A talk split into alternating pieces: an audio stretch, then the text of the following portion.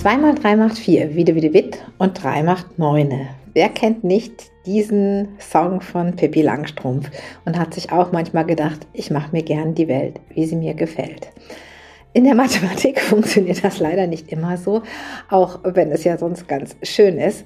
Und gerade das Einmaleins ist ein Thema, was mich immer wieder befasst und wo ich auch immer wieder Fragen zu kriege, wie mache ich das denn jetzt mit meinem Kind? Und jetzt steht das Einmaleins an und es funktioniert alles überhaupt nicht. Und genau darum habe ich gedacht, mache ich heute dazu mal eine Podcast-Folge. Und ähm, genau, wir werden uns also angucken, was sind denn überhaupt die Voraussetzungen, damit das klappen kann mit dem Einmaleins. Ähm, da gibt es nämlich so ein paar Grundlagen und wenn wir die noch nicht beherrschen, dann wird das ganz, ganz schwierig. Und ähm, jetzt habe ich schon wieder im Intro hier die Hälfte verraten, worum es eigentlich geht. Aber gut, jetzt lege ich auch gleich los.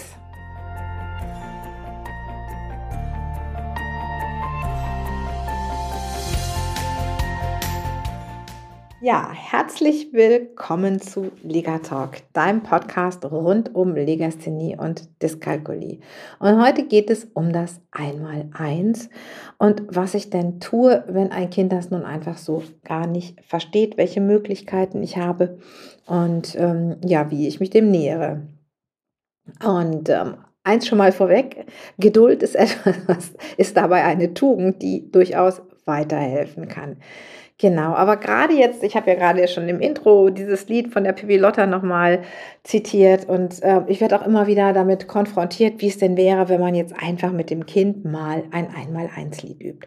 Das ist natürlich vielleicht eine coole Sache, besonders für Kinder, die naja, schon ein Grundverständnis vom Einmaleins haben, die überhaupt mit Dyskalkulie nicht zu kämpfen haben und für die ähm, Rechnen ganz easy ist, da kann das super gut sein, um das Einmaleins zu, äh, zu automatisieren. Genauso ist es mit dem Auswendiglernen und es gibt auch irgendwann mal einen Punkt, wo diese Möglichkeiten gut sind für unsere Kinder, wenn sie eine Dyskalkulie haben.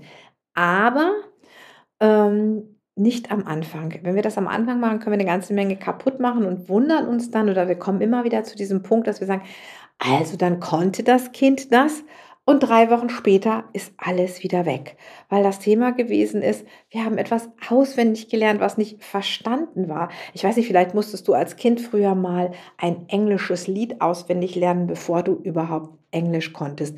Wir mussten das mal für irgendeinen Abschluss eines Lehrers in der Grundschule machen und wir wussten eigentlich alle überhaupt nicht, was wir da so erzählen äh, und vor uns hinsingen, aber wir haben es immer brav gemacht. Nur das Verständnis, was dahinter steckte, das fehlte uns natürlich total. Darum ist es so wichtig, dass wir mit der Grundlagenarbeit anfangen nicht mit dem Auswendiglernen. Die Grundlagenarbeit, die eigentlich vor dem Einmaleins kommt, die ganz wichtig ist abzuklären, ist, hat das Kind ein grundlegendes Zahlen- und Mengenverständnis entwickelt, kennt es die Zahlwortreihe, weiß es, was was sich hinter den Wörtern verbirgt, was ist die Menge 5, was ist die Menge 4, wie wird eine Menge größer, wie wird eine Menge kleiner, all diese Dinge. Also das grundlegende Zahlverständnis, das ist ja, ist das nicht vorhanden, brauchen wir nicht mit dem einmal eins anzufangen, dann müssen wir einfach einen Schritt zurückgehen. Egal, ob das Kind jetzt in Klasse 3 ist und das einmal eins lernen soll oder ähm, ob das Kind noch gerade da ist, wo das einmal eins erst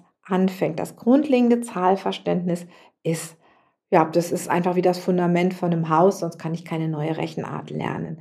Und dann für das Einmaleins in meinen Augen auch ganz, ganz wichtig ist, habe ich unser Zehnersystem verinnerlicht. Weiß das Kind, was der Zehnerübergang bedeutet, was der Unterschied ist zwischen 35 und 53. Ähm, das ist eine zweite Grundlage. Und ich erlebe leider immer, immer wieder, dass diese Grundlagen nicht beachtet werden. Die sind nicht da und dann soll auf etwas aufgebaut werden, was nicht da ist. Ähm, sind wir dann tatsächlich, stellen wir fest, egal in der Lerntherapie oder als Eltern oder wie auch immer, das Zahlverständnis ist nicht da, dann müssen wir einen Schritt zurück. Und es ist, ich sag mal, du kannst ja auch nicht anfangen, Klavier zu spielen und zu sagen, ja, Noten, das mache ich irgendwann später und ich fange jetzt mit einer Beethoven-Sonate an. Selbst wenn es heute einige Apps gibt, die einem helfen, Klavier spielen zu lernen ohne Noten. Die Finger müssen trainiert werden. Ich muss irgendwann mal eine Vorstellung davon bekommen, wo sich welche Tasten auf meinem Klavier befinden. Und wenn wir jetzt mal davon ausgehen, dass das Kind sein, ja, dass das Kind einfach das Zahlverständnis hat und das Zehner-System auch einigermaßen hat, dann können wir an eine neue Rechenoperation gehen. Eine Rechenoperation ist zum Beispiel das Multiplizieren oder das Malnehmen. Da geht es jetzt hier im Einmal-Eins drum. Also da muss das Kind erstmal verstehen, was bedeutet denn mal nehmen. Bei mir heißt das immer, das ist Plusrechnen für Faule, weil wenn ich 5 plus 5 plus 5 plus 5 plus 5 schreiben muss, ist das ja viel mehr, als wenn ich 5 mal 5 schreiben kann. Aber das muss ja auch erstmal verstanden werden.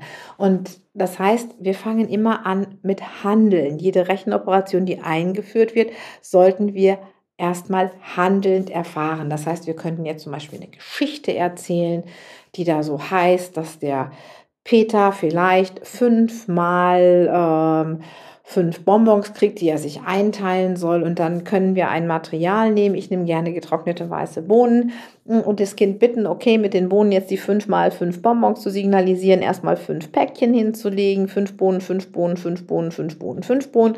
Dann könnten wir jetzt das auch ähm, vielleicht sogar als Plusaufgabe nochmal hinschreiben, können die Bohnen alle in eine Reihe legen. Also erstmal erfahrbar machen, was bedeutet denn mal nehmen durch Handeln. Und dann darauf zurückkommen, es ist eine verkürzte Plusoperation. Ich mache es mir damit leichter. Man kann dann mit dem Multiplikationsbrett arbeiten wenn du da Interesse dran hast, dann verlinke ich dir mal unser Dyskalkulie-Material unten in den Shownotes. Da kannst du dir das runterladen und kannst darauf auch üben. Das heißt, du musst dir das vorstellen, du hast eben eine Reihe und da hast du oben 1, 2, 3, 4, 5, 6, 7, 8, 9, 10 und dann hast du wieder 1, 2, 3, 4, 5, 6, 7, 8, 9, 10 und dann kommt eben zum Beispiel, wenn ich die 2 auf der oberen Seite und die 2 unten habe, wo die sich treffen, steht dann die 4, weil das wäre ja 2 mal 2. Und wenn ich dann die ja, dann habe ich die Zehnerreihe, die Einerreihe, die Zweierreihe, die Dreierreihe. Und so kann ich auf dem Brett auch tatsächlich meine Multiplikationsaufgaben ablesen. Und ich kann aber auch auf dem Brett zum Beispiel meine Bohnen legen. Wenn ich drei mal drei habe, dann lege ich eben drei Bohnen nebeneinander und ich komme auch auf meine neun. Das war jetzt vielleicht ein wenig zu viel Vorstellungskraft gefordert, aber da geh einfach auf den Link, den du in den Show Notes findest und guck dir das Ganze mal an, weil ich finde, das ist eine super gute Möglichkeit mit den Kindern, das zu machen, damit sie es handelnd erfahren können. Und dieses Handeln ist eine, eine Grundlage, denn ich muss Rechnen wirklich begreifen, ich muss es in meine Hände nehmen. Und wenn ich das gemacht habe, dann kann ich weitermachen. Ähm, wenn das dann wirklich wunderbar klappt, und das heißt nicht, dass ich dann eine Rechenaufgabe hinschreibe, das Kind das einmal legen lasse, nee, ich fange an mit Geschichten, mit kleinen Rechengeschichten, in denen ich das erzähle und noch gar keine Aufgaben hinschreibe, noch gar keine Symbole verwende und das erstmal von einem Kind legen lasse. So sollte man mal Teilnehmen einführen, wenn es noch nicht verstanden worden ist. Hm, dann kann ich gucken, ob ich das Ganze aus meiner Vorstellungskraft heraus machen kann. Kann ich mir vorstellen, wie jemand sich das Ganze eben was ich vorhin gemacht habe, gehandelt habe mit meinen Bohnen, kann ich mir das im Kopf vorstellen. Das kann ich aber vielleicht auch noch mit Bildern unterstützen, indem ich dass diese Bilder, die wir auch auf den Rechenbüchern haben, wo ich dann diese diese 3x3 oder so einkreise. Das heißt, das ist aber eigentlich erst ein zweiter Schritt, der nach dem Handeln kommt. Erst handeln, dann vorstellen, also kann ich mir das im Kopf schon vorstellen oder muss ich mir dazu noch Bilder nehmen und dann darf ich es in Symbolen ausdrücken. Symbole sind in diesem Fall die Ziffern, und das Malzeichen und dann hinterher das Gleichzeichen und das Ergebnis. Das sind ja alles Symbole für etwas. Ne? Die 3 steht für die Menge 3, das Malzeichen steht für dieses verkürzte Addieren, für das Malnehmen, für die Rechenoperation Mal. Und wenn das dann funktioniert, wenn ich das wirklich mit den Symbolen kann und dann verstehe, was da steht, wenn ich also dann den Rechenterm da stehen sehe, 3 mal 3 gleich 9, wenn ich dann in meinem Kopf die Vorstellung habe, okay, ich lege jetzt 3 mal 3 Bohnen dahin und die rechne ich 3 plus 3 plus 3, das ergibt 9, das weiß ich alles im Kopf und wenn ich das sehe, weiß ich sofort, ah, 3 mal 3 ergibt dann 9. Dann wäre der Punkt, gekommen, wo wir sagen, wir können automatisieren. Automatisieren ist das, ich lerne es auswendig, die Reihen, oder aber ich lerne ein Einmal-Eins-Lied. Wenn ich genau an dem Punkt bin, dann kann ich sehr gut anfangen zu automatisieren. Genau mit, mit Liedern, mit Reimversen, mit allem, was dem Kind hilft, sich das Ganze schneller ähm, zu merken. Und natürlich kann ein Kind dann vielleicht auch noch mal wieder was vergessen, wenn es lange kein Mal gerechnet hat. Aber dann hat es Möglichkeiten, sich das Ganze wieder abzurufen, weil es ja einen Weg kann, weil es ja verstanden hat, was dahinter steckt. Und dann weiß ich vielleicht gerade nicht mehr, was 6 mal 7 ist oder was 8 mal 6 ist oder was 8 mal 9 ist. Ist egal, irgendeine Aufgabe, die ich irgendwann nicht mehr weiß. Das ist okay, das kann mir passieren. Aber ich kann es mir wieder herleiten, weil ich ja weiß, was dahinter steckt. Und dann kann ich auch beim Automatisieren zum Beispiel Zwischenschritte nutzen. Die meisten Kinder können sich ja einmal und zweimal von etwas gut merken, fünfmal und zehnmal auch. Dann haben sie also schon vier Aufgaben aus so einer Reihe schon mal im Kopf. Also einmal drei ist drei, zweimal drei ist sechs, fünfmal drei ist 15, zehnmal drei ist 30. Also ich kann mir kann mir einfach auch Brücken bauen. Aber dazu muss ich vorher verstanden haben, wie es wirklich funktioniert.